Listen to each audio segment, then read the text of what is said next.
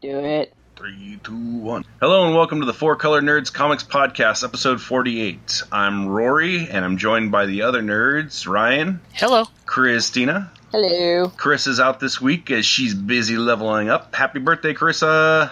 Happy birthday. Happy birthday. Together we take on this week's comics. Each week we read a variety of comics and gather here to discuss them.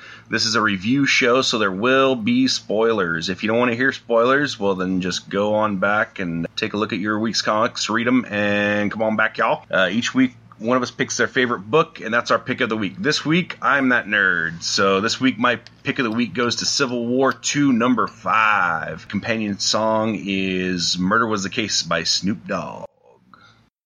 Dead motherfucker now. As I look up at the sky, my mind starts dripping, a tear drops my eye. My body temperature falls. I'm shaking and they breaking, trying to save the dough. Pumping on my chest and I'm screaming. I stop breathing, damn, I see demons. Dear God, I wonder can you save me? I can't die, my boo boo's about to have my baby. I think it's too late for praying. Hold up, her voice spoke to me and it slowly started saying, Bring your lifestyle to me, I make it better. How long will I live? Eternal life and forever. Or will I be the G that I I'll make your life better than you can imagine or even dream of. So relax your soul, let me take control. Close your eyes, my son. My eyes are closed.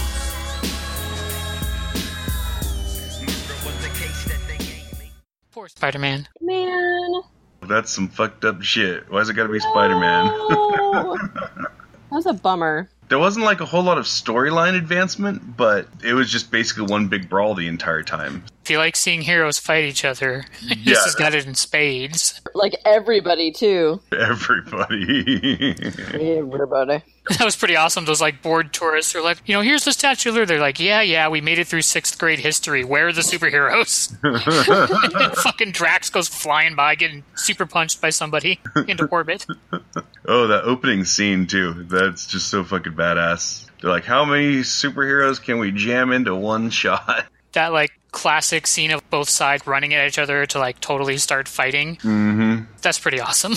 So on this one, basically what happens is that we start off with the Inhumans meeting up, getting ready to join the big fight that's going down. They decide it's finally time for them to join. They tell Ulysses to stay behind because his powers aren't going to be needed. And then you go into this awesome fight scene between Captain Marvel and Iron Man. yeah, that is pretty cool. The whole fight is just great. Man with power suit versus actual superhero, empowered superhero. So it was kind of a cool shot. I liked how you uh, used the reversal thing. She's like, ah, you forget I can absorb energy. Well, I thought of that already. I just fed you some poison.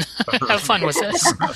I also like that he kind of just behind his back blasts Gamora away from him when she's Uh-huh. like running towards him to like chop him down. He's like, nope, that's not happening. Everybody's fucking brawling. It's all chaos. Best was Blue Marvel and Nova. He blasts them and they go taking off into space. I also like when Blue Marvel was fighting Luke Cage, mm-hmm. Yes. and he's like, I'm so smart. And he's like, well, then why'd you fall for this? Whack. the power of street knowledge. I liked the fight where Majik just teleports people away. That was so great. Where she's gonna fight Captain America, the Falcon Captain Yeah. America. Oh, and she's like, I'm just gonna teleport you out of here. Up to like What? California. You're out of this. He's like, I'm not into fighting you, lady, and teleports him out. And she's like, it's not a boy versus girl. And she's like, yeah, bye. Also like Rocket just like shooting everybody being like, This is so much fun. This is the best day ever. Right after that, you have Venom fighting Spider Man. I was curious about that one, given the history and stuff, but we're talking about a different Spider Man, so it was funny that he's like, You're not the Spider Man I know. And it was funny, he was offended. He's like, How dare you put this on? yeah, he's like a fanboy. that was a cool little thing with the whole uh, Venom Blast thing, too. I hadn't seen that before, I don't think. Yeah, Miles has different powers than Yep. uh, Peter Parker does. Yes, yes, which I like that. I like when they're fighting Alpha Flight. They're like, I don't even know which Canadian you are. They're like, you'll remember now. Oh, that Oh, That was funny. the part I was forgetting. That was like my favorite part. When I saw that, I was literally just started laughing out loud. I was like, "Oh, that's fucking hilarious!" Which Canadian are you? Finally, the Inhumans show up and they're like, damn it, even her backup has backup. yes. Ulysses ends up showing up at the scene and his powers start taking over. This is where the big reveal comes up. after like a badass battle between everybody. Then everybody all of a sudden gets sucked into uh, Ulysses' vision and they see Spider-Man sitting there, Miles, with a looks like a bone driven through uh, Steve Rogers' chest. it looks like something metal, like a sharp metal spike, like maybe from a building. That's an improvised weapon right there. so they're in front of that looks like the Capitol building. everybody freaks out about it and then because you know obviously they know how the visions of the future work miles is all freaked out and then of course he gets arrested Yep. You're under arrest. That's why i chose snoop dogg song it just seemed appropriate I love that look where she goes to arrest him. Miss Marvel runs over to Miles to like comfort him and be like, "That's not going to happen. You know, I know who you are." Yeah. And then Captain Marvel comes over and like puts her hands on her shoulder and she's like, "Sorry, kid." Yeah. That look between the two of them, that's good stuff right there. there's too many marvels in this fucking comic There's a lot of Marvels. Blue Marvel, Captain Marvel, Miss Marvel, fucking kid marvel fucking dog marvel Grandma Marvel, they're all showing up. grandma marvel Kitchen sink Marvel, they're all there.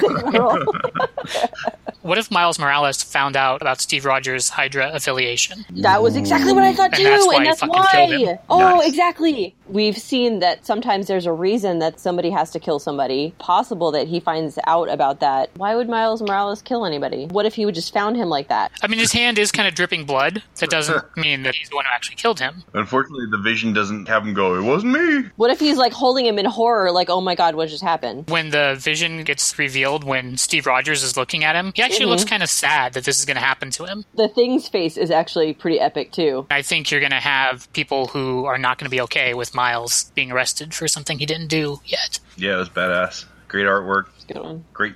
I mean, there wasn't much story going on.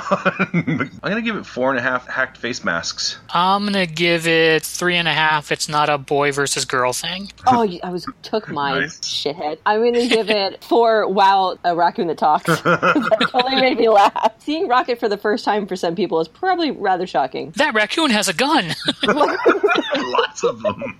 I'm taking us away from Marvel over to Image for Seven to Eternity number one, written by Rick Remender, art by Jeremy Opena, colors by Matt Hollingsworth. It was completely different than everything I've seen before, but it also reminded me in a lot of ways of that stubborn Appalachian person who just will not bend mm-hmm. to anything else. Although the art was jaw dropping, it really felt like I was listening to my grandfather talk to me Yeah. about how compromise is a sign of like weak. I felt like I could identify with these people a lot. The story is kind of weird. There's this fantasy world. I guess depending on your point of view, maybe this like Sauron type figure that they call the God of Whispers, I got a lot of Lord of the Rings in this. or the Mud King, depending on if you follow him or not. There's these people who can like tap into to magic basically. The Whisper guy had been spreading throughout them, turning a lot of them to his ways, and there was this one guy who wasn't going to bend his knee to him, wouldn't even listen to his proposal. Because what they say is that when the God of Whispers comes to you, he offers you a really good deal, and that everyone seemingly benefits from it. But this guy wasn't having any of it. He ends up getting banished by all the other people who have listened to the God of Whispers.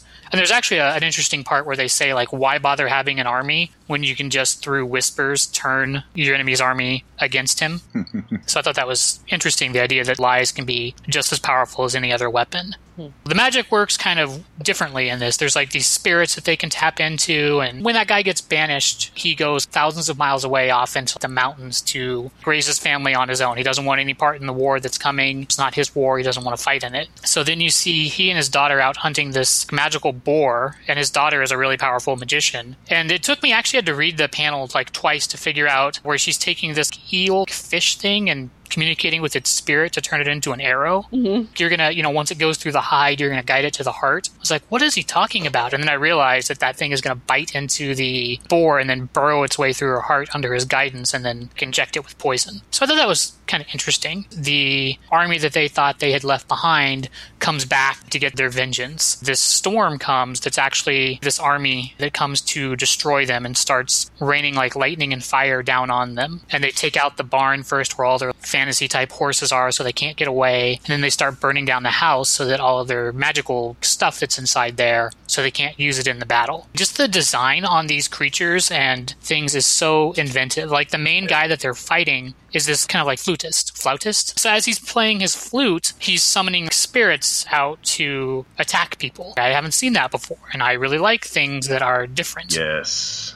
And they're like dog things with snakes coming out of them, which are crazy. The actual spirits that are coming out of the flute look like little demonic sprites that are Yeah. burrowing into people and tearing them apart. They almost look like evil Yeah. fairies or demons or something. Guy that uh, had originally defied the Mud King, which I thought this was kind of an interesting poetic way that they ended up killing him. These spirits go into him and are tearing him apart and kind of force him down to his knees. Then they turn the ground into mud and drowned him in the mud. Only his like hand is sticking up through the mud, and his son goes to hold his hand while he's dying. It's more than just sentiment that brings him over to do that because he knows when his spirit departs, if he's physically near it, he'll be able to communicate with it for a second. The spirit tells him, no matter what you do, don't go to the Mud King, don't hear his offer. His son is actually sick. He has something that looks like tuberculosis thing, so he's coughing up blood. He says the sickness has spread from his, his stomach to his lungs, so maybe it's cancer of some kind. I, I don't know. But he knows he's dying, so I think he has the idea that if I'm going to die and only have a few weeks left to live anyway, I'm going to go and try and kill this guy Fuck it all. Take somebody down with you. and ends up at this ancient temple that stood through all these different cataclysms, but no, couldn't resist the Mud King. And when he goes in, you see there's like this basically this civil war that's broken out, kind of again with the idea of the God of Whispers spreading like lies and misinformation to make people kill each other. So there's all these people who are stabbed by their friends and writing in blood on the walls. So he goes to this place where the Mud King actually is, there's all these people who are yelling at him for being a traitor and a coward. It reminds me a lot of when he's writing like a Clint Eastwood kind of thing, where he's just, I'm not paying any attention to what you have to say. Uh-huh. I didn't leave you in the first place. You cast me out, or it's just like straightforward. So he ends up in the throne room of the Mud King, and it ends with him saying, Will you finally hear my offer? So I'm kind of interested to see what happens next. I mean, this was really, really creative. Uh, Opeña's art on this is amazing. It's a world that I feel that I want to know more about. I found the story interesting and the characters to be people that I can definitely relate to. Love, love, love. The dragon thing that he actually saved, that was really interesting. That part where he's walking through like the walls of blood and stuff like that, where there's all those warnings. It had a almost never ending story vibe to this. The artwork is great in this. The story is really good. I love the magic is really interesting. It's different. He does have a very Clint Eastwood look to this. This has that kind of Western style story, but fantasy. Maybe like The Dark Tower from Stephen King might have some similarities to. I'm personally a pretty big fan of the gritty western type of thing. So mixing that with combination of fantasy and space opera type thing, really interesting. I like the designs. Like you know, how many times you see somebody whoop some ass with a flute. The artwork in this is just really top notch, and the story, although it's a little bit weird, you know, and it'll take you a couple times to like really get down like what's going on exactly. But I mean, it's really good. Damn fine start. Definitely makes me want to check out the next round. That two page panel was awesome. It kind of did it not kind of look a little bit like Groot? Yes. Looked a lot like Groot. Giant tentacle beasts coming out of the darkness. Like, there's all kinds of stuff Yep. going on. Some good shit. I ended up giving it four and a half. Will you hear my offer now? I'm gonna give it four demonic flutes. I'm gonna give it four and a quarter. We'll get into the Vine. 1831 AD, one shot, modern romance, image comics, written by Kieron Gillen, art by Stephanie Hans. This is a one shot story about this is basically going back in time to seeing the gods in a previous time period, meaning 1831. We start out with, of course, Ananke, who showing exactly who she always has been, freaking killing everybody. Well, this time she only kills Hades. He's on his deathbed anyway, but of course she gonna stab him to death. The line "I I love you, I'll miss you" was just I don't. She doesn't love them, I don't think, but whatever. Maybe there's ones that she has more affection for. And they were probably different in each incarnation. this was interesting. The incarnations of some of the gods this time were interesting because we had some Like gender switching. Yeah. Yeah, that was kind of fun. So we start out with Ina and Lucifer are actually a couple, and there's some sexy, sexy times. Carissa will probably be sad that she missed out on the sexy times. What does they say when Um, she kisses him that it tastes like brimstone and she wants to choke? this is where the gender role switches, where we have the Morgan guy, Woden is a girl, and she's the badass with the the big horned crown and the little eye, the little monocle thing, which I thought was very cool. There's always good costuming in their stories. Lucifer is, I guess, a man in this also, which is a switch. They're going back and they're telling their kind of their stories about everything. The one that is the absolute, really horribly sad is the story of Woden. She knew she's going to die, and she tried to keep having children. And she, it was like it was a total of like three times. She, what the story reveals at the end is that the reason why her children kept on dying was they were actually being killed by Inanna. Ananke shows up and tells her that, you know, nothing gets to live, especially not you. because there's like three little stories in here. The last one is Woden and Yana talking back and forth, where she's like, "You are my sister. You killed the three children. You did your part as an accord." And then she's going to kill her, and she says that she's with Lucifer's child. a lot of the romantic writers this is got famous you know went away on vacation and ended up telling each other horror stories and this is where like the roots of frankenstein from shelley and like all these things came from that Yeah. night and this is their version of that night Yeah, there's a bunch of fun little, basically short stories where they're all getting kind of drunk over the table and telling all their stories, which is pretty interesting. I like where they called back some of the other kind of stories from that time they had the murders in the rue morgue thing with the like the monkey that mm-hmm. killed the person and lots of nice little allusions to that time period The art was great in this one. I enjoyed Stephanie Hans because we've seen her before and other stuff. I love the characters. I love how they look. These are all basically new characters, but same old gods. Some fun creativity there. They expanded that lore out to see previous incarnations. And I wonder if that basically Frankenstein creature that they create, it's still out mm-hmm. there. I wonder if that's going to show up in the regular story. I think this is like my second issue of Wicked and Divine, and I was confused as shit on the first one, and I'm confused as shit on this one. Well, this one's even worse because it doesn't even tie in to the regular. What I could follow on the story was interesting. It's a long, confusing story. A lot of people do read this in trade, and a lot of times I have to go back and reread some of the stories, and I will probably have to go back again and reread a lot of the stories. It is another one where there's so many characters to have to follow. So I, I enjoy this one. I mean, it's a it's a one shot. I actually I feel kind of bad because I really I like that style where they kind of go into a time period and put the same characters in a different time period. I like that. I like this is yet another one that Kieron Gillen has done with that kind of nod to historic characters and stuff like that. Four or six issue miniseries would have been better, I think. Yeah, I'm going to give it three and three quarter monocle helmets because that mm-hmm. thing is badass. Somebody needs to make that costume. I will give it three corpses in a crib. I'll give it three brimstone kisses. Let's keep the darkness going. Oh yeah. So we've got Black Eyed Kids number six, Dine and Dash. Aftershock Comics, written by Joe Pruett, art by Simon Kudranski, colors by Guy Major. All these people are shooting kids in the parking lot. Let's go get a grand slam at Denny's. Moon's over my hammy. Can't have a murder without pancakes. So everybody's sitting at the diner, basically chopping it up because that's the cool thing to do is stop at the diner, get some coffee, and talk about how these black eyed kids are murdering the shit out of everybody. They find out that their new companion, the old guy that like kind of saved their ass before, that his entire family was murdered by them. One of his kids turned his daughter. Yeah. And so at one point or another, guilt tripping him about stuff, and so then he like trying to say like you don't understand what it's like, and then he you know drops the hammer on him. I understand what it's like. I've known what it's like for 20 years. Yeah. And let me tell you, it doesn't mm-hmm. get better. If everyone tells you, like, oh, time heals all wounds, you know, it'll, every day it'll get a little bit better. He's like, nope. Yeah, No, it doesn't. Some things that are never going to get better. you are never going to get over this. Is basically what he's saying. yeah.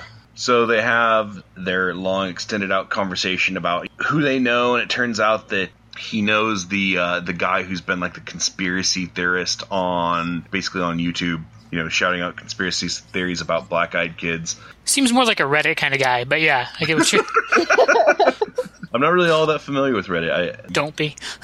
Don't wormhole full of shitholes. oh, so it's like the internet. It's like the porta potty of the internet. Yes. Like, it's useful, you know, but you don't want to hang out there.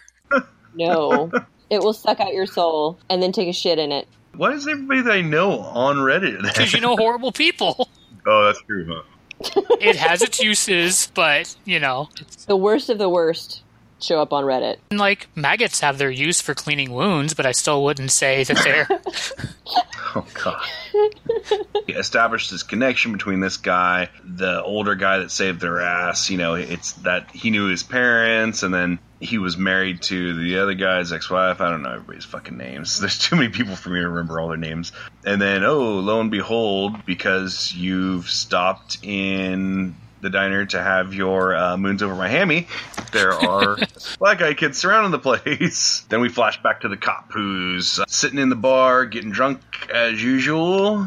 And then his wife shows up and basically is, you know, telling him he needs to like quit drinking. He's gonna like lose his job along with his marriage, and that'll ruin him. His drinking has already lost her. He's going to lose everything. Yeah. Losing his job will basically destroy him because that's what he loves is being a cop. He lives for being a cop. Just kind of ignores her, and then when he stumbles outside, there's like two black-eyed kids sitting there Oh, I love at this him. part. What the hell are you looking at?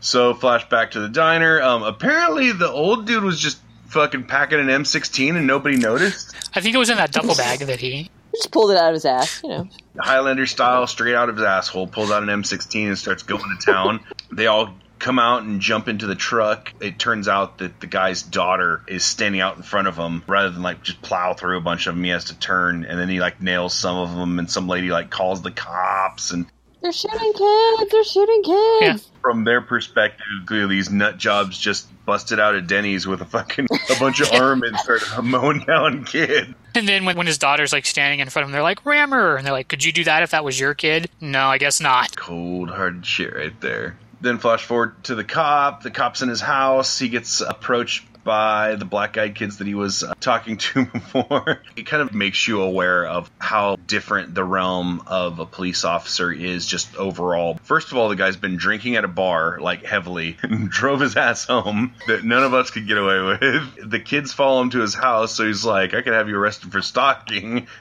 And then he's just like, I could just fuck you up. Yeah. It reminds me of that part in Pulp Fiction where they're talking about how his car got vandalized and he wishes he had caught them because if he caught them, it would have been worth it to be able to kick their ass. Yes. And he's like, I wish you would come in my house so I could fuck you up. And they're like, Uh-huh. that little look between them, they're like, magic words. Yeah. Thank you. yeah, thank you. He's like, oh, wait. Never mind. oh shit. Fuck no. After that, we go back to the little creepy leader, black eyed kid, I should say. The little blonde demon. Yes. Mm-hmm. yes I love that- how they do some perspective stuff in that scene where they show like a desk and he doesn't clear the desk at the top of his head. Yeah. You know, just remind you that he's like six years, six or seven. He's tiny but evil. The way it always is, right? True. So this is where they have the meeting with all the black-eyed kids and the writer, and he reveals that one of her friends from that weird, creepy commune thing that we saw earlier is now one of the black-eyed kids. And the creepy kid gets that speech. he announced their, their plans to uh, dominate the world. Turn all of humanity into livestock, and It was another good Black Eyed Kids episode. I mean, if you've been following along, well, then it's exactly what you expect from, you know, dark, creepy ass artwork, good storyline. They're keeping us going here. Uh, violence, lots of violence. It's pretty consistent. Yeah. It's still creepy, scary, makes you terrified of children. more than usual. My only disappointment with this one is that I feel like the, the plot kind of dragged a little bit. Like they didn't, we didn't really get much farther along in this episode as we have before. So I'm gonna give it four M16s out the Denny's window. I will give it three and a half, make it a double this times. I will give it three and a half moons over my hammy. We'll head over to Marvel. Oh, the dog. Why? Yeah. So this one, if you've been reading The Vision, this is again more of that creepy, mechanical, inhuman isolation and I am a robot. kind of suburban isolation and that. So this starts out with the mother and daughter having a conversation about what the vision has gone to do and whether he succeeds or fails that they're going to come for them next because they're the the creation of this person who's you know gone off the deep end so they're going to be suspect and they're probably going to get destroyed so she tells her she doesn't want there to be any you know any more secrets between them before the end comes so she tells her that she's the one who killed her friend and the daughter doesn't take it very well at all. As you would expect, you know, if someone told you that the one person who said you were cool in high school got fucking murdered by your parents, you might not be too happy about that. So they have their fights, and they do that kind of stuttering, repeating thing where, like, the computer program is, you know, glitching basically from their trauma And after that fight, like you said, that poor little dog, the mom flips out and fucking like punches the dog and then blasts him with a laser and starts eating the inside of the dog. That was fucking weird and fucked up. I did not appreciate that at all. No, it was weird. I was not happy about that. Is she eating the machine because she's a machine? What? I, it almost looked like when they talk about those petals that tell the future, it looked like there was something like that inside the dog, but I don't know. Yeah. In general, when you see someone murder the family dog and start eating it, that's pretty disturbing. Even if it's a little zombie robot dog, it's still pretty fucked up. So, yeah, we see more of Tom King's uh, comforting and warm vision of how the world works here in full display. We've seen in Batman. Yep. kind of similar to what we saw in Civil War, where you got the two sides of heroes uh, facing off. You know, you got the Vision floating on one side, and all the other superheroes lined up on the other side, in front of a, a movie poster that's Simon Williams, which is Wonder Man, which I thought was interesting because he's related to the Vision as well. He just lays flat out for them. I'm, you know, I'm going to go into Victor's cell, and then I'm going to kill him because he killed my son. Mm-hmm. I would appreciate your, what's it, your understanding, your cooperation on this, but I do not require it. Yeah. And then, for whatever reason, Tony Stark, the super fucking genius that he is, decides to tell the Vision about the next trap that he has set for him and, like, holds it up, to make the Vision back down. And the Vision just fucking blasts him with his gem laser thing and just starts whooping the Yep. shit out of everybody. Talks about how the Vision can modify his body and his density so he can fly it sometimes. And then he can be super strong, which is where he fights Thor mm-hmm. kicks Thor's ass, which was kind of interesting. Oh, the the subtitle for this was "We were born for better things than this," which is interesting because the Vision is telling you the first things that he heard when he was born was Ultron telling him he was created and basically not to question him because he was made to serve and he was given a brain so that he could basically don't give him no you know back talk but the vision you know isn't having any of that so there's this cool narration with basically retelling of that that storyline. You know that he was created to destroy the Avengers, and here he is destroying the Avengers, which I thought was pretty interesting. Yeah. And then it also contrasts that with his wife when she was created. That the Vision also gives her not exactly the same speech; it's kind of the opposite speech. Like it follows the same pattern, but all its points are opposite. That because like when the Vision was created, he didn't have a name because Ultron told him he didn't need a name, and it's only when he fought the Wasp that she saw him and said that he was a vision of death or destruction, and he took his name from that vision. But he tells his wife her name and that she was made to be a good person and if she wants, you know, she can marry him and they'll have a home and children and, you know, have a happy life. So his wife does. I don't know if you guys read the issue where Wanda gave him like this like mind crystal thing that puts a lot of her personality and memories into his wife so she can explore these memories and she sees a lot of the Oh. fucked up things that have happened with the vision and scarlet witch like with their children being born and making deals with mm-hmm. literally the devil to save them and all this kind of stuff. So she hmm. finds all these sad things and is you know very confused by it all. The vision just battling everyone and laser blasting medusa and choking thor out and phasing through captain marvel just laying waste to everybody just showing you really just how powerful he is and how much he holds back a lot of the times. Cool. So he goes into, after he beats the shit out of all of them, he goes into the prison and he's confronted by the Scarlet Witch, who's telling him, We're different than everyone else. If you do this thing, you're going to become just like everyone else. And this is like where you can see just how kind of how far the vision has gone in this because he fucks up the Scarlet Witch. He basically phases his hand inside her chest, I think, and maybe squeezes her heart. I don't think he actually kills her, but he definitely He knocks her down. Agatha can't do anything about it because she's just a ghost. So then he goes in to meet with Victor and tells him, you know, I'm here to kill you because of what you've done. And Victor basically tells him, I know what I've done and I know what you have to do next. So basically, let's, let's get this show on the road, you know? And that's when a hand phases through his body. And you realize it's the wife who's shown up and rips Victor's heart out. Basically tells him, I'll see you at home, honey. you're like, holy shit. It was really a really, I thought, interesting issue. Lots of good character stuff with the Vision and his origins from Ultron and his wife going just as crazy as him and even more, I guess, evil. Because I think what's going to happen now is she's going to be the one that they end up destroying because she's the one who actually killed Yep. Victor. Mm-hmm. But he went on a quite a rampage here and pretty much kicked the shit out of the entire Marvel universe. And the Right. most shocking of all that is when he went after the Scarlet Witch because they are tighter than tight can be. They are his wife is a recreation of her because he can't be with her. So when he turns on her to get to Victor, it kind of shows you how consumed he is by this. This was really good and I'm really a big fan of Tom King's writing. It's so dark and pessimistic. I just I love it. Why do you have to kill the dog? It was fucked up. And a general rule really in stories up. is like children and, anim- and animals are safe. you Yeah, know, not here.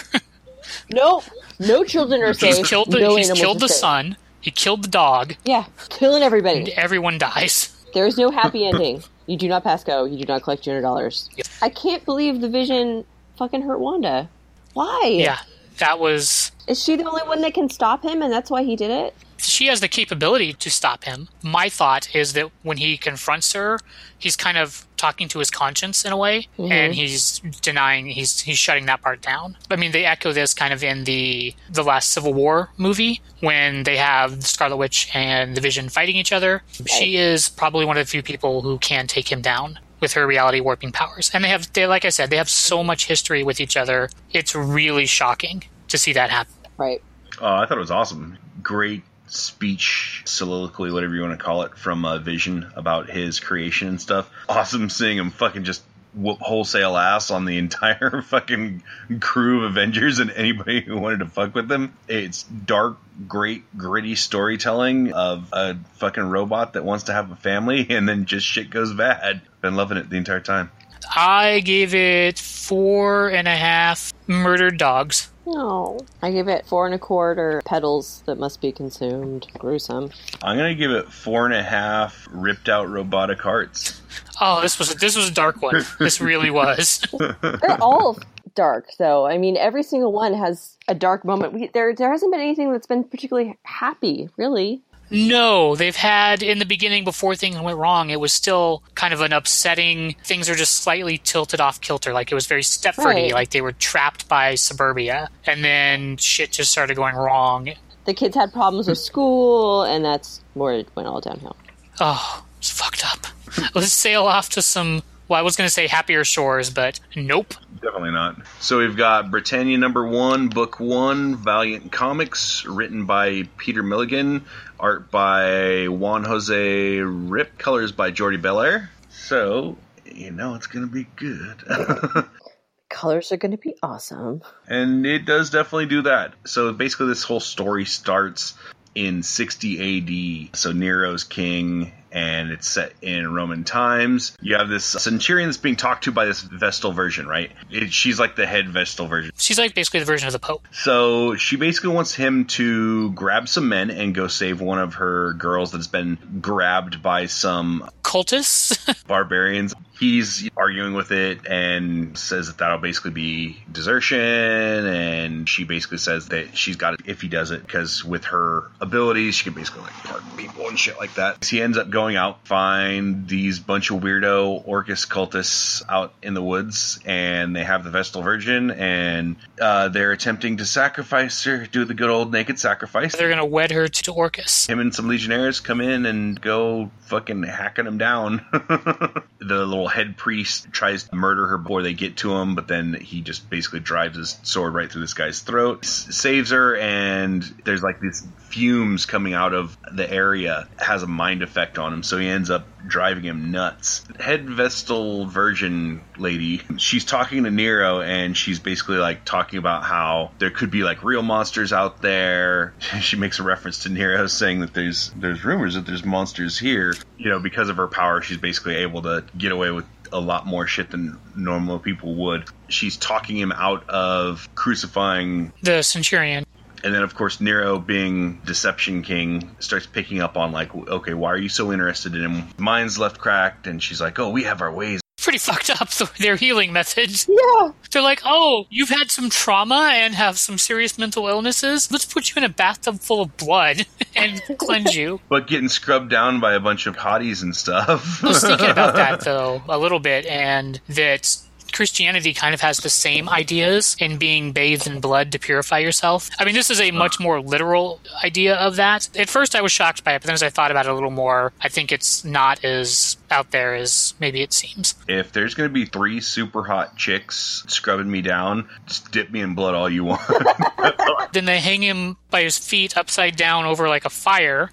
now that one's weird to me. Thermodynamic, heat travels upwards and he's right over it, so mm-hmm. Vesta is the Roman goddess of the hearth. She's what protects the empire. That as long as that flame, and I think that's the central flame of Rome that he's hanging over, as long as that fire is burning, mm-hmm. Rome is safe. have him start reading this codex and it's like their sacred writings and stuff like that so he starts reading all this stuff and apparently it's less about faith and stuff like that later on he mentions how it's dismissing like superstition it's basically like teaching him how to be a detective is what i read into it Most Romans, cause and effect isn't something they really believe in. It, You know, what did the gods think, and did you sacrifice the right goat? Those kind of things are what what make things happen. exactly so he's basically reading the early sherlock holmes notes then he gets offered one of the veg, veg, veg, vegetable versions Vegetarian virgins. The Vestal.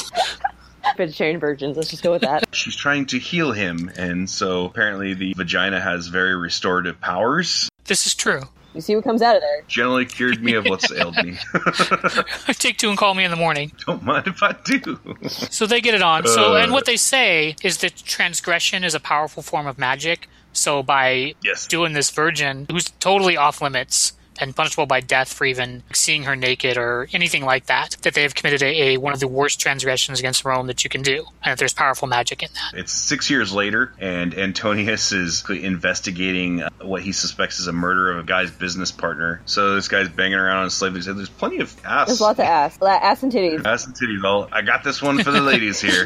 Nope, that ain't for the ladies. you guys are always the ones that are going for the sexy time comics. So But usually they're lesbian. he barges into this guy's sleeping quarters and is like, "Your business partner uh, has been missing for five days, and you're like sleeping with all these several mistresses." And the guy takes swing at him. He fucking parries it away, throws him on the ground. He's telling me, he's like, okay, so the guy mysteriously disappears. Then you've got problems and you've got all these mistresses and stuff. And then you, I thought it was pretty funny that he's like, I like to catch people Yeah. naked. They'll often reveal a little more than they mean to I liked that too. find out that he has a son, that the Vestal Virgins said that he wasn't fit to uh, raise a kid. They found him a, a couple, they were barren, they'd handed him off, Reminds me a lot of Uncle Owen and Aunt Beru in Star Wars. out living in the desert, moisture farming. Blue milk everywhere. Roman slavery is definitely different than what we think of as American slavery. Well, then again, he also says later on that, you know, he tells him that, you know, he could have us. He's like, yeah, no, for tax purposes, I'll. Oh, Nero's so fucked up. Oh God. He's got some chick. It's not like some chick. That's his niece. Well, this is I, Rome. I, I gotta is this what "when in Rome" means? Like, really? When in Rome, get a hand job from your niece in a bathtub. I don't think that's what that saying means. I don't think that's a hand. Oh, well, maybe not. That's true. They do have motion lines around her head. I think you're right. During this scene, all of a sudden, some centurion gets drug in and he's like all jacked up, coming from Britannia, and he's telling him that there's like all these monsters in the frontier and that there's druids everywhere and whatnot. And they show the scene where he's in Britannia and chasing off like a merchant. All of a sudden, his partner like disappears in the fog, and then he's like calling for him. The merchant starts going on about all the imperialists and how they should they shouldn't be here, and then his partner comes back and he's all like zombified. I also like when they rush in and they're like, he's from Britannia. And the Emperor's like, what the fuck is that? And then the way that they What? explain it to him is rain, warm beer, and punks. You're like, oh yeah, that Britannia. Things never change. The Centurions show up. They tell him that he's going to have to go to Nero, Nero's uh, palace. He goes to Nero's palace after a little bit of resistance when they threaten to burn his house down and then Ramus take up the slave's ass. Like, damn. Romans don't fuck around. no room for subtlety. It turns out that Nero thinks that because he was a detectioner, that he basically was like a spirit reader. So he's like cuts this guy's throat. Well, which goes right Uh. back to what they were saying about how most Romans think, right? That if this guy can figure things out, he must do it through like sorcery and augury and like reading entrails and stuff. And he's like, no, I just look at clues. I don't believe all this superstitious bullshit. gets told that he's going to Britannia, despite the fact that he's already done his years of service. He has a talk with the vegetable virgin mother because he's like, well, you could like pardon me if he decides to do this stuff. She's got her own agenda going on here for something that you're not quite sure what. And she is also doing the same. She's basically manipulated Nero into sending him out there. Flash forward to Britannia 130 days later. He's lost 10 soldiers from dysentery, and they walk into this giant gibbering Mouth and eyes and tentacles and Mouth and eyes. It's like a beholder looking horrible blob. that's what it is the dead bodies of centurions in, in its mouth that smell of like a wet animal and death and dung. That that's what he smelled before. I gotta say, of course, the picture of Orcus is fucking amazing. All the artwork is in this is great. The story, I'm less than enthused with it. I mean, it's it's good enough. I don't know. It just seems like it's too rambling, and it spends a lot of time like Game of Thronesing around. I was going to say that as well, and I don't watch Game of Thrones, but I still can see this being Game of Thrones. It, it has a lot in common with Game of Thrones. The Betrayal Yeah. Garden is basically what Emperor's uh, Nero's palace is. Appreciate what they're trying to do. It's just it's really boring to read in a comic book for me. So it's one thing watching a movie about it or a TV series or something. It's another thing going back and forth and going, wait, what? What are they doing? I think I had maybe the opposite uh, of you two with this. I enjoyed this. And normally when I see something from Valiant, I put it in the steaming pile of shit category because I don't like their stuff at all because very third rate, generic superhero stuff. This to me could have been an Image or Aftershock or Dark Horse or it's something like that. Like I feel like this is its own little universe story. And I I I liked it. I mean, I was reading this and I'd have to stop, and maybe to other people this is a drawback, but I had to stop like every couple pages and like Google something because I'm like, I have no idea what they're talking about. But then like you read it and you're like, oh, hmm. now I understand what they're talking about, and they're being very accurate in what they're talking about. Like I knew about Vestal Virgins, but I knew nothing actually about you know because like I've seen them in other things, mainly History of the World. They're in there, you know. Yeah. Yep. Absolutely. But I'm like, I didn't know anything about uh, Vesta and did. Great source of Roman Exactly. historical knowledge. Yeah, that's where I get 90% of my history from. Yep. And American history is national treasure. That's where I get mine.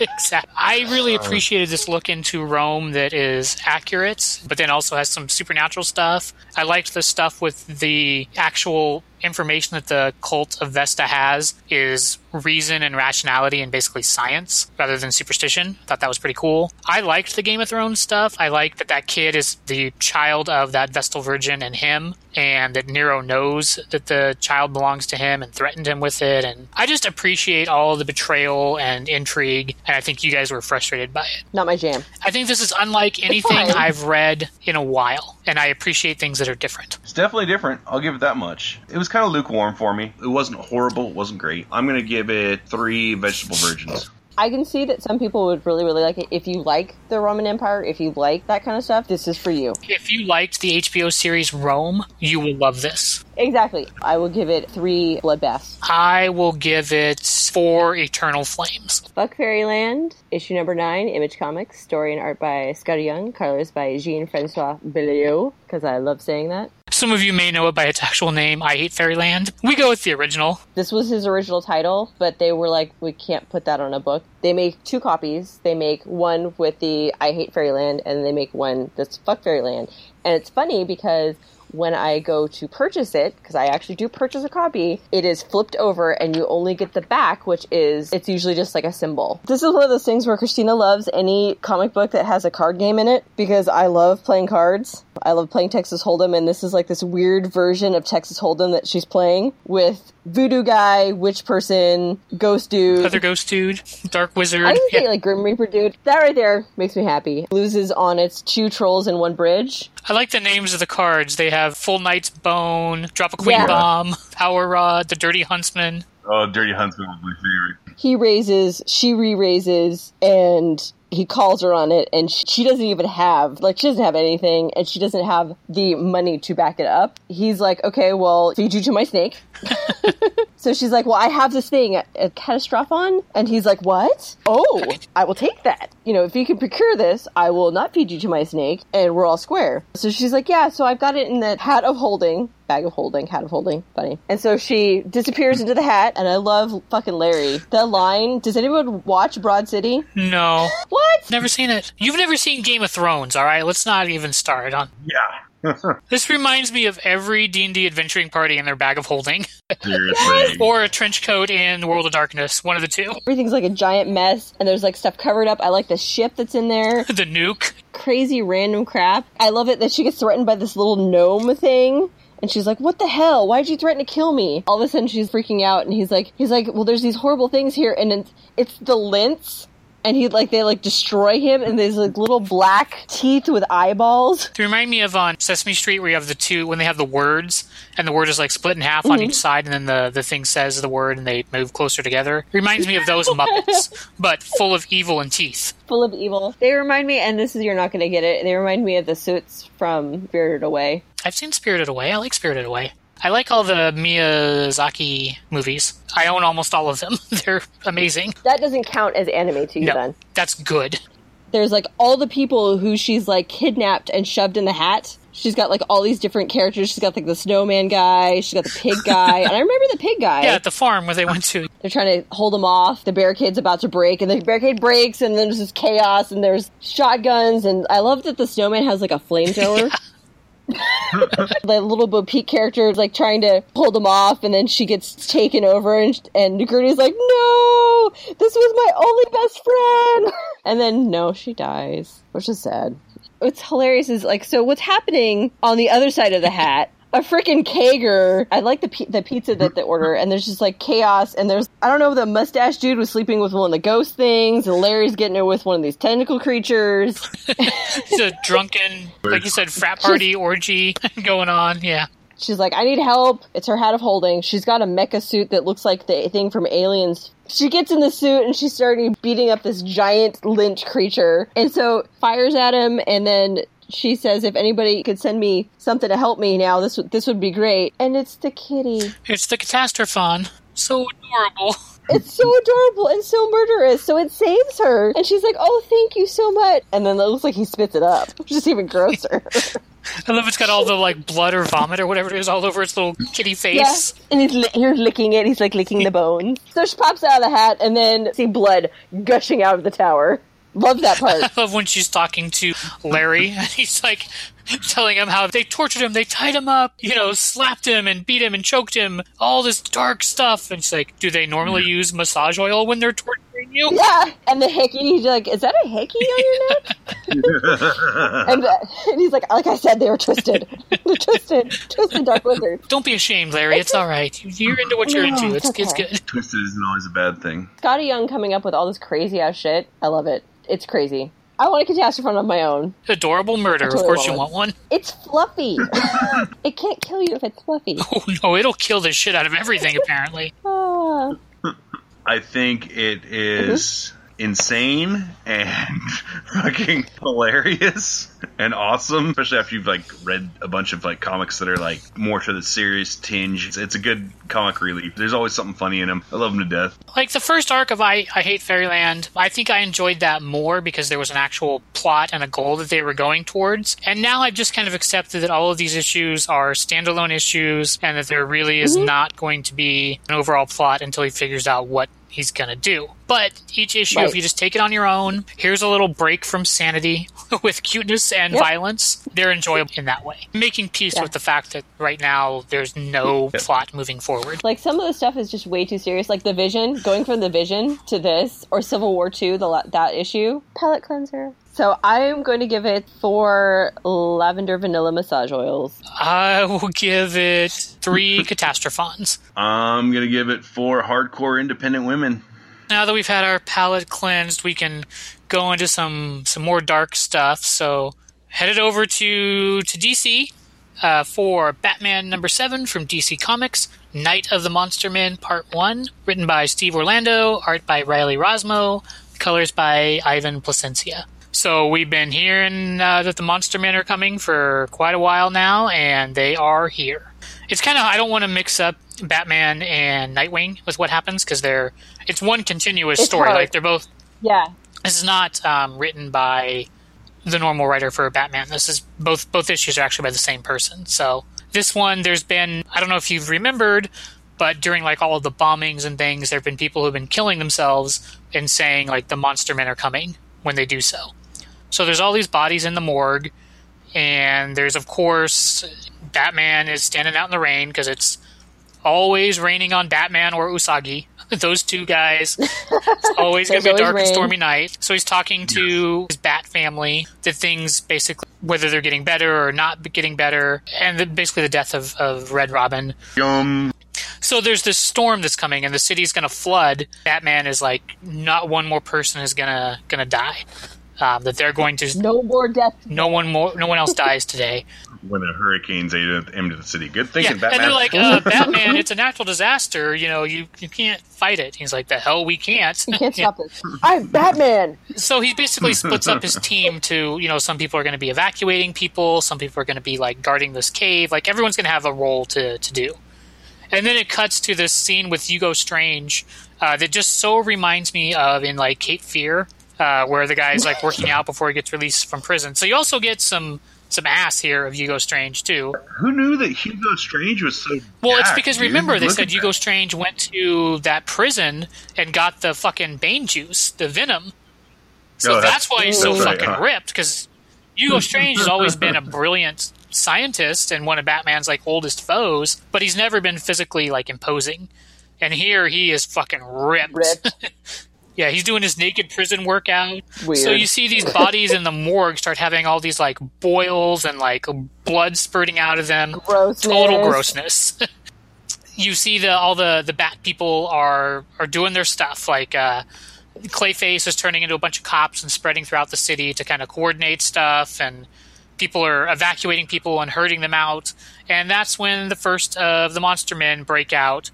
Which is fucking weird and disturbing. Yes, weird. I don't know if, uh, if you guys remember when I reviewed that issue of Nightwing uh, where he's fighting Cobra. Like you find out this is related to Cobra, and I said that that stuff was like the things of nightmares. This is what those monsters are like, but these are gigantic. Yep. It looks like a big giant Baby baby. Gollum thing with this gigantic eyeball on top of it, like drenched in blood, and you just have to see it. you know, because It's just gross. It's gross. It's awesome, but it's gross. So there's this giant baby Gollum Godzilla thing rampaging through the city. Batman and Batwoman and Nightwing are trying to fight it, and so Batman is like ramming it with his bat jet and and fighting it. A cool like fight scene because the thing is so gigantic and hard to to take down, and there's explosions and and all kinds of chaos and battles uh, going on. So nice kind of superhero fighting horrible monsters there. And you also get some stuff with the people at the cave who are trying to herd everyone into this cave where they're going to be safe, that kind of stuff. And then they ha- show they do some like detective stuff and they do like a DNA analysis here. And what I love in this part is Batman has this giant fucking syringe that's like I don't know, like a shotgun sized sh- syringe, right? And now keep in mind Batman had no idea this thing was coming, no idea he would need to get a blood sample from anything, and he just fucking has it. I'm like Of course he is. I'm like Dude, that's a bat syringe. Probably on his fucking tool belt. Yeah. Like, just. Right, there Batman is fucking ready for everything. so he whips this fucking giant syringe shotgun thing out and gets a sample, sends it back to the Batcave. So they do an analysis on it and they realize it's the guy who showed up at Jim Gordon's office and cut his throat, telling him that the Monster Men were coming, that mm-hmm. that's who this is. So they're like, "Oh shit! Like we need to investigate this and figure out." They they also talk a little bit about the Suicide Squad that they're going to do stuff yeah. down there. And that's when the second of the Monster Men come out. So this one was I thought it was kind of cool. This is a different writer and a different art style. This is it seems to me more like a retro Batman outfit than than Yeah, normal. with the, the short, the short pointy ears, the really short Yeah, ones. he's like the gray and blue hmm. outfit. The thing with Hugo Strange, I thought was kind of cool to see him, his master plan coming into effect. That, you know, all of the issues of Batman, Nightwing, Detective Comics, all this have been leading up to this. Because, like, Detective Comics, they've been predicting the Monster Men. Like, that's what they were trying to get ready for, that Batman shut them down for. I, I thought that was kind of cool. Different take on Hugo Strange, different crossover event that's going to happen. The monsters are disturbing. And I also like that you're seeing kind of the fallout from, we'll see that more in Nightwing, the fallout from the death of, of Red Robin with Batman wanting no one else to die and making pretty much bad tactical tactical decisions to try and save people. So my favorite scene in this is the page where Batman talking to Alfred, where he's like, "Alfred, you cut out. What are you looking at?" And he's like, "It's terrible. We've seen things, but this is terrible." And it's like, I just that was my favorite scene where it's like Alfred like with the big eyes, like um. But of course he's probably saying it like super polite. But yeah, that baby monster is fucked up. I did not like. I did not like the baby monster. I like this. The second monster looks like it's like kind of like this weird Dragon. like Godzilla dragon thing Yeah. but with like a human roided out neck, which was kind of creepy. Yeah, that's more like a traditional monster, but this baby golem with the giant eye on top of its head, oh, Ugh. that's fucking creepy. Honestly, you know, I felt like the creepier part was like before the bat kaiju started showing up. Really, I don't know. to me, like I found it really disturbing. Like this guy who's coming in and talking with Gordon and like cuts his own fucking throat. Then he's turned into like one of the monster men. Like to me, that was like that was really disturbing. you know, it's like obviously this guy's been programmed enough where he'll just commit suicide for a plan. That's, I think, from Batman either issue one or issue two. It's a good story for sure. I kind of got bored with the giant kaiju thing, and I, I mean, of course, we had two issues of it with Nightwing and uh, Batman. Well, I ended up giving this one four roided out Hugo Stranges. I'm gonna give it three and a half giant eyeball babies. That's gross. I'm gonna give it three self-inflicted knife wounds. I'm sorry, three and a half, three and a half. All right, the monster Night of the Monster Man certainly isn't over. Part two. Nightwing. Night Week number five, DC Comics, Night of the Monster Men, Part two. Written by Steve Orlando, art by Roger Antonio, colors by Chris Sotomayor. So we have more of the Monster Men. This one was grosser, I thought. We got more monsters, basically. We have the three headed. So first there was one head, and then there were three heads. Batwoman was like, there's there's three heads. There's three goddamn heads in this. It's more of the same. I mean, it's a continuation of the story. We have people going to the cave. We have mayhem through the city. We have Nightwing is one of the evacuators. She's trying to get everybody out of the city. They've got I like the the new toys thing. They got all these new bat uh, bat motorcycles. It's Bat pager sends the message throughout the whole city. Someone walked in uh, when I was reading the book, and they're like, "Oh, what are you reading?" I'm like, "Oh, I'm reading Nightwing," and they're like, "Well, can I see?" I'm like, "No, you really don't want to see it." And they're like, "Oh, come on!" So then, looking at one of the panels of the monsters, and I showed it to them, and they're like, "All right, I'll, I'll catch you later then," and like walked out of the room. no thank you. no, thank thank you. you. No, thank you. There's a lot of chaos going on in the city, and then in where the evacuation point is, like people are starting to, like people are starting to lose their shit. The ending is really Dick Grayson goes to the morgue and sees that there are actually four bodies, and they've only seen two monsters. So they're like, we're gonna get a whole lot of fucking more monsters here. Back at Gotham, they get the fucking what the hell? Spider mouths, all sorts of disgusting nastiness coming at them. It breaks out of what the penitentiary, like it destroys that. That's where they are. Yep, yeah, they're at Blackgate, right? Disgusting nastiness, and so. Pretty much, Gotham Girl has. I've had this. I got to do something about this. She's she's not scared anymore. She's like, I got to take care of this. She needs to be the Gotham Girl to the penitentiary. Dick Grayson's like, well, I'll get there. I'm gonna like hitch the next ferry, basically. But how long is that gonna take? I like when they show her that she's wearing the Robin jacket from Duke, like because they say that eventually they're going to become a couple, right? So I like that she's wearing his jacket. That that's kind of a little subtle hint there. Lots of crazy monsters. Good. I like that uh, Batman again makes a bad decision. Nightwing calls him on it too when he's like trying to steer everyone else away from the fight, and he's like, "Bruce, Right. you're the world's greatest detective. You should probably be go looking for the clues while we fight this thing." Yeah, instead of Nightwing is going to go now. look Yeah. for the clues and It's like, don't get me wrong, he's probably like the world's like third or fourth best detective or something, but he's not. Sure. You know, Batman would be better suited for I love how he gives him shit about it too. He's like, "You're just hogging all the action." You guys are getting me to read a DC book. You should be happy. It's still it's Batman. I'm okay with Batman. I've never really liked Robin though. This isn't Robin. This is Nightwing. Nightwing's dope. I think I'll give it three and a half quarter morgues. I'll give it three and a half bat lights. I will give it four empty morgues. So I've got one more DC book for us, and this is us uh, sort of nearing the end of the rebirth. This is we're definitely getting to the last books in the rebirth one. So this one is Trinity number one, Better Together Part One, Family Dinner from DC Comics.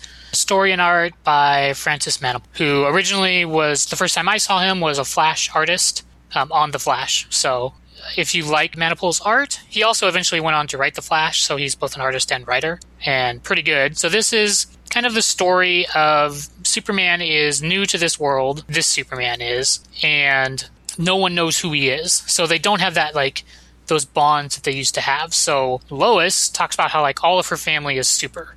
Superman and her son can lift like cars over their head and are, are heroes. And she's like, well, but I'm also the world's best reporter. So I pay attention to things. And she basically invites Batman and Wonder Woman over for dinner. And I love when Wonder Woman shows up, she brings them a gift. So she killed like a wild, like a giant wild boar for them. That was so awesome It's awesome. like a housewarming gift. but she's like, "You Wow. brought a boar." She's like, "A wild boar." Like, no, get this. Yeah, It's I didn't go and buy this. You got for you. fucking Batman flying in on his like fucking bat plane with like his like army of bats over like the cornfields and like windmills in the farm, you know. So they're all arriving very much in their style. So the little kid, you know, hears and no one knows they're coming except for Lois. So they hear like a knock at the door and the little kid goes running off and he like thinks about it for a second. He's like, "Wait, before I open this door, I should probably look and see who's on the other side. So he uses his like vision to see through the door, and he sees that the guy standing outside in the suit has the bat suit on underneath, and the woman in like the ball gown uh, has like the Wonder Woman bracelets on. So he is freaked the fuck out, and X-ray vision switches to heat vision without like being under his control. So he blasts the shit out of them and, like sends them like flying off towards the barn and Wonder Woman's like reflecting it with her bracelets and Batman is just flying backwards. Yeah, pretty much. so Clark comes like running out of the barn. He's like, "What the hell is going on?" And the kid's like, "Oh, I'm sorry, it was an accident." And they don't seem to hold it against him. They're they're pretty cool with it.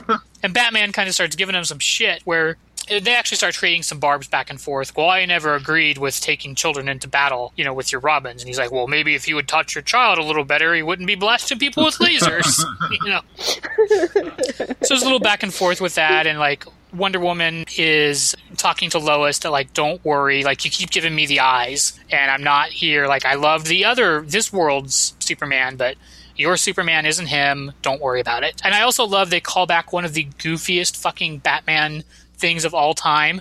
Where so Killed me. yeah, Robin breaks his arm. Like this is like this is like a classic goofy ass Batman story, right? Robin breaks his arm, and they don't want them to figure out that uh, Dick Grayson is Robin because they both have a broken arm. So Batman decides I'm going to wear like a rainbow Batman suit to distract everyone from that. And like Clark is like, that was brilliant, you know. And you're like, only in comic book logic land was that a brilliant move. Yep. And then I love that this world's Batman is like, I have no fucking idea what you're talking about. So I think that that story probably "Nope." only happened back in the original, you know, version that this Superman is from before he got ripped into this new world.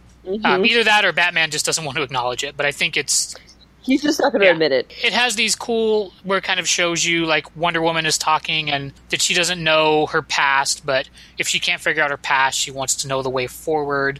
So she wants strong women to be her her friends. So she wants Lois to be her friend. How she's had to contact the cheetah, who's her best friend and arch enemy together, you know, and they're trying to like find their way through. So it shows all these scenes where it's like, you know, from strangers to brothers, uh, because there's this scene where Clark and Bruce are standing outside the door looking at the kid, and they're both parents, so they're able to kind of like bond over that. And then it's like rivals to sisters, and it's Lois and Wonder Woman sitting on the porch, like talking to each other. So you see the Trinity kind of coming together. And then there's this kind of strange scene in the barn where they like open the barn door, and it's this like portal to the past where like both sides are kind of looking at each other through like a two-way mirror. I don't know. I really enjoyed this. I thought really good character stuff. I liked seeing them kind of like talking to each other and dealing, dealing each other back and forth. Seeing the kid use his powers. I thought this reminded me that DC superheroes are at their core good people. That you could just feel the kind of like Kansas goodness pouring off of Superman and kind of the honor and nobility from like the Amazonians and you know I just I really enjoyed those aspects of the characters coming to the forefront. This reminded me a lot. I don't know if you guys are familiar with Darwyn Cooke's uh, New Frontier, but this reminded me a lot of that. Surprisingly, I did not hate it. Uh, I liked Wonder Woman a lot in this one. I actually thought that was pretty good. It's interesting because it makes them seem really human and genuine, which I have not seen a lot in some of the other Rebirth stuff. So I actually liked it. It gave them like actual character development, Yes.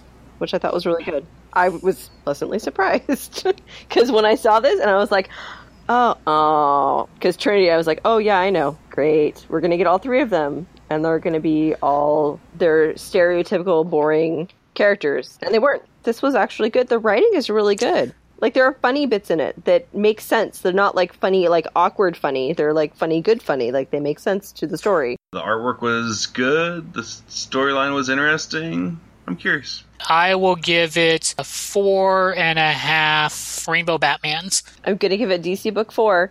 I'm gonna give it four uh, Wild Boars. That was hilarious. I'm gonna give it four corn on the cobs. Oh, is that everything? Oh, actually, I have a, an announcement for Four Color Nerds. Four Color Nerds is expanding out with a second podcast about video games, PC gaming in particular, on the cheap. That will be coming very soon. So keep your eyes and ears peeled, and you will take a listen. You'll you'll have a new one from us. This will continue, but we've got a we've got a new one Or rolling if you out. just can't get enough nerd. We're expanding. The Nerd Multiverse, Crisis on Infinite Nerds, is coming. Those were the books we read this week. To check out our weekly pull list and other nerd shenanigans, go check out fourcolornerds.com or our Facebook page, Four Color Nerds. You can follow us on Twitter or at Instagram. You can find us find the podcast on iTunes, Google Play Music, and Stitcher. On SoundCloud. And on Podcast Addict. Subscribe to the podcast and be sure to come back next week for another episode. Until then, keep reading, nerds.